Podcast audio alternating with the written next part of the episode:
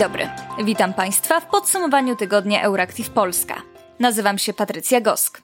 Razem z Bartkiem Sieniawskim opowiemy o tym, co działo się w tym tygodniu na świecie. W tym wydaniu będzie między innymi o przybierających na sile upałach oraz obecności Wagnerowców na Białorusi. Świat nawiedziła fala rekordowych upałów. Gorąco było nie tylko w Europie, ale i w USA i na Bliskim Wschodzie.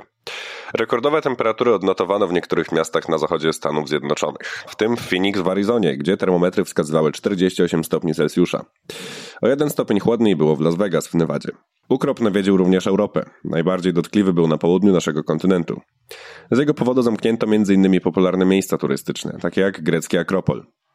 Na Wyspach Kanaryjskich i w Grecji wybuchły też rozległe pożary, trudne do ugaszenia ze względu na suszę, wiatr i wysoką temperaturę. Polscy strażacy odpowiedzieli na grecki apel o pomoc i specjalny oddział do walki z pożarami lasów wyruszył do Attyki. Z powodu przebywania na słońcu bez nakrycia głowy i wody do szpitala trafił premier Izraela Benjamin Netanyahu. Temperatura w Polsce w ubiegłym tygodniu często przekraczała próg 30 stopni. Przypomnijmy, że pierwsze kilka dni lipca było rekordowymi pod względem temperatury na świecie. 3 lipca był najgorętszym kiedykolwiek zarejestrowanym w historii dniem. Naczelny Sąd Administracyjny uchylił we wtorek 18 lipca wstrzymanie decyzji środowiskowej dla Turowa. Decyzja ta oznacza jednak, że kopalnia odkrywkowa w pobliżu Bogatyni może pracować jeszcze tylko kilka tygodni. Wojewódzki Sąd Administracyjny w Warszawie wyznaczył na 31 sierpnia termin rozprawy, która rozstrzygnie, czy wydana wcześniej decyzja środowiskowa narusza prawo. Komentarz Mateusza Morawieckiego w sprawie uchylenia brzmiał następująco. Postawiliśmy się tym zupełnie błędnym, szalonym decyzjom i okazało się, że mieliśmy rację.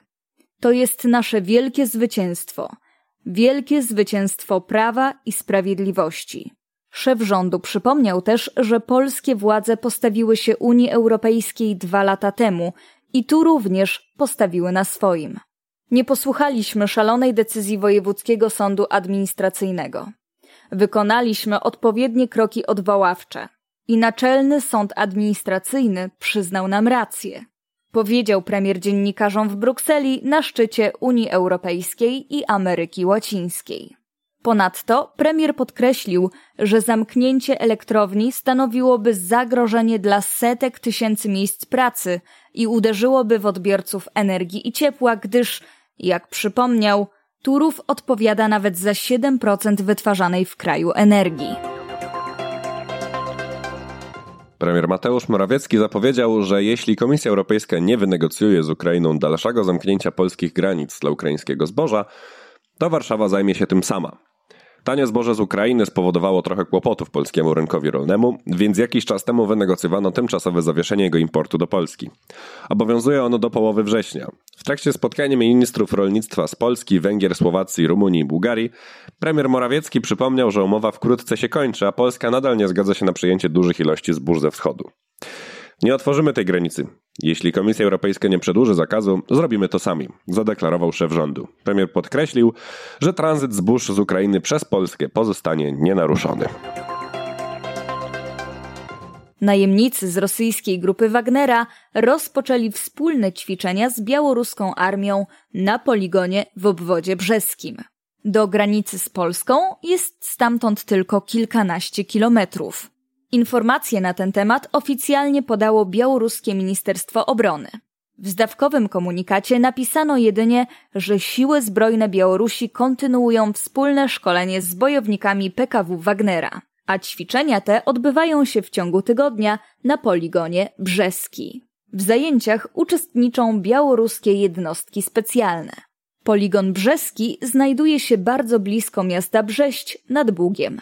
Miasto to jest położone zaledwie 13 kilometrów od Terespola, gdzie znajduje się polsko-białoruskie przejście graniczne. Na Białorusi przebywa już także sam szef grupy Wagnera, Jewgenij Prigorzyn. Na razie nie poinformowano, ilu Wagnerowców trafiło na Białoruś, ale dotychczasowe konwoje mogły ich przewieźć około 700. Według dawnego lidera donbaskich separatystów Igora Strijewkowa-Girkina Docelowo ma tam trafić 10 tysięcy rosyjskich najemników. Girkin, podając takie informacje, powoływał się na swoje kontakty z oficerami grupy Wagnera. Polskie Ministerstwo Obrony Narodowej poinformowało, że cały czas śledzi to, co dzieje się na Białorusi. Na bieżąco monitorujemy sytuację i jesteśmy przygotowani na rozwój różnych scenariuszy, przekazał MON w komunikacie. Władimir Putin nie przyjedzie pod koniec sierpnia do RPA na spotkanie państw BRICS, czyli Rosji, Brazylii, Chin, Indii i Republiki Południowej Afryki. Powód? RPA jest sygnatariuszem Statutu Rzymskiego, który powołał do życia Międzynarodowy Trybunał Karny w Hadze. MTK wydał w tym roku list gończy za rosyjskim prezydentem, domagając się go aresztowania i osądzenia przed Międzynarodowym Gremium Sędziowskim. Powodem są zbrodnie na ukraińskich cywilach, za które polityk ponosi odpowiedzialność. RPA teoretycznie miałoby obowiązek zatrzymania Putina w tym samym momencie, w którym postawiłby on stopę na południowoafrykańskiej ziemi. Sprawa ta bardzo podzieliła mieszkańców RPA. Jedni rzeczywiście domagali się aresztowania rosyjskiego prezydenta, inni wypowiedzenia statutu rzymskiego. Rosja miała ostatecznie zagrozić RPA wojną w przypadku przekazania Putina do Hagi. Ostatecznie Kreml podjął decyzję, że zamiast Putina do RPA poleci rosyjski minister spraw zagranicznych Sergiej Ławrow. Oznacza to, że Rosja jako jedyna będzie reprezentowana przez przedstawiciela nie najwyższego szczebla władzy państwowej. Zastępstwo Ławrowa ma jednak być lepszym rozwiązaniem niż wyświetlanie Putina na ekranie i jego zdalna partycypacja w spotkaniu. 19 lipca policja przeszukała sześć miejsc związanych z socjalistyczną europosłanką Marią Areną i jej rodziną. Wszystko w ramach dochodzenia prowadzonego przez belgijski wymiar sprawiedliwości w sprawie domniemanego skandalu korupcyjnego w Parlamencie Europejskim. Zostałam dziś wezwana do mojego domu na wizytę sędziego śledczego w ramach śledztwa w sprawie Qatargate, powiedziała europosłanka belgijskiej agencji prasowej Belga za pośrednictwem swojej prawniczki Michelle Hirsch. Powiedziałam również sędzi śledczej, że jestem do jej dyspozycji. Jestem przekonana, że dochodzenie potwierdzi, że nie jestem w żaden sposób zaangażowana w tę sprawę. Prawdopodobnie zostanę przesłuchana w najbliższych tygodniach po wakacjach. Dodała. Prokuratura Federalna poinformowała, że przeprowadzono w Brukseli sześć przeszukań w domu Marii Areny oraz w kilku miejscach bezpośrednio lub pośrednio związanych z nią lub jej rodziną. Pojawiła się również informacja, że zajęto dokumenty i sprzęt teleinformatyczny, które zostaną poddane analizie. Arena była uważana za niewinną od początku sprawy. Pojawiły się jednak nowe informacje. Ma ona być powiązana z Pierem Antoniem Pancerim, domniemanym twórcą planu korupcyjnego. Spotkanie pomiędzy przedstawicielami Unii Europejskiej i państw Ameryki Południowej CELAC odbyło się w napiętej i nieco gorzkiej atmosferze. Brukseli zależało na tym, aby politycy z Ameryki Łacińskiej publicznie potępili w czasie spotkania agresję Rosji na Ukrainę. Opowiedzieliby się tym samym w kwestii konfliktu po stronie Zachodu. Do tego jednak nie doszło, ponieważ przedstawiciele CELAC mieli inne priorytety. Głośno podkreślali potrzebę rozliczenia kolonialnej przeszłości Europejczyków w Ameryce Południowej.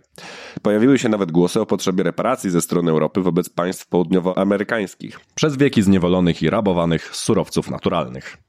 Europejscy politycy próbowali porównywać rosyjską agresję do wojny kolonialnej, uznając Rosję za państwo kolonizatora, a Ukrainę za byłą kolonię. Jednak ten argument nie poskutkował. Europejczycy gorzką historię dzielą z wieloma kontynentami i całym szeregiem państw, które kiedyś były ich koloniami. Dyplomatyczne zgrzyty na tej płaszczyźnie pojawiają się również w dyplomacji z Afryką czy z Bliskim Wschodem. Trybunał Konstytucyjny spotkał się 19 lipca, aby pochylić się nad wnioskiem premiera Mateusza Morawieckiego o rozstrzygnięcie obecnych przepisów w sprawie konstytucyjności. Sprawa dotyczy minimalnej liczby sędziów Trybunału potrzebnych do orzekania.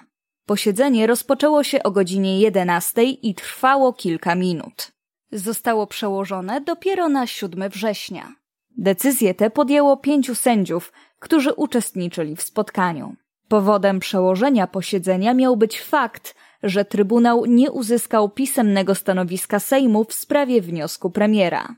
Na posiedzeniu nie pojawili się przedstawiciele niższej izby parlamentu.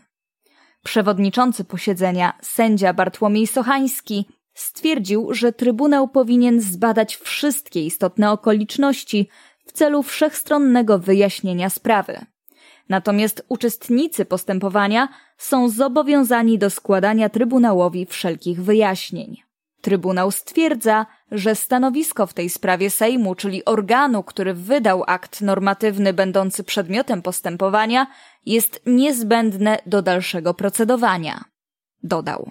Oprócz odroczenia sprawy i wyznaczenia jej kolejnego terminu za półtora miesiąca, przedstawiciele Trybunału postanowili o zostawieniu Sejmowi trzech tygodni na pisemne ustosunkowanie się do sprawy.